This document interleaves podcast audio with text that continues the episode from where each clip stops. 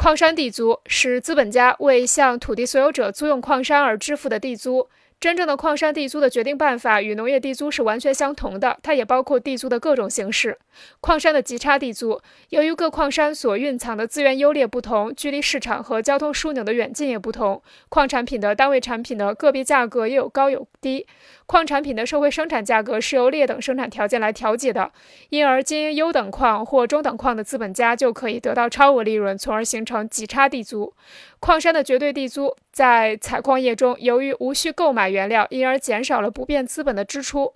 资本有机构成通常低于工业资本有机构成，从而使矿产品的价值高于生产价格，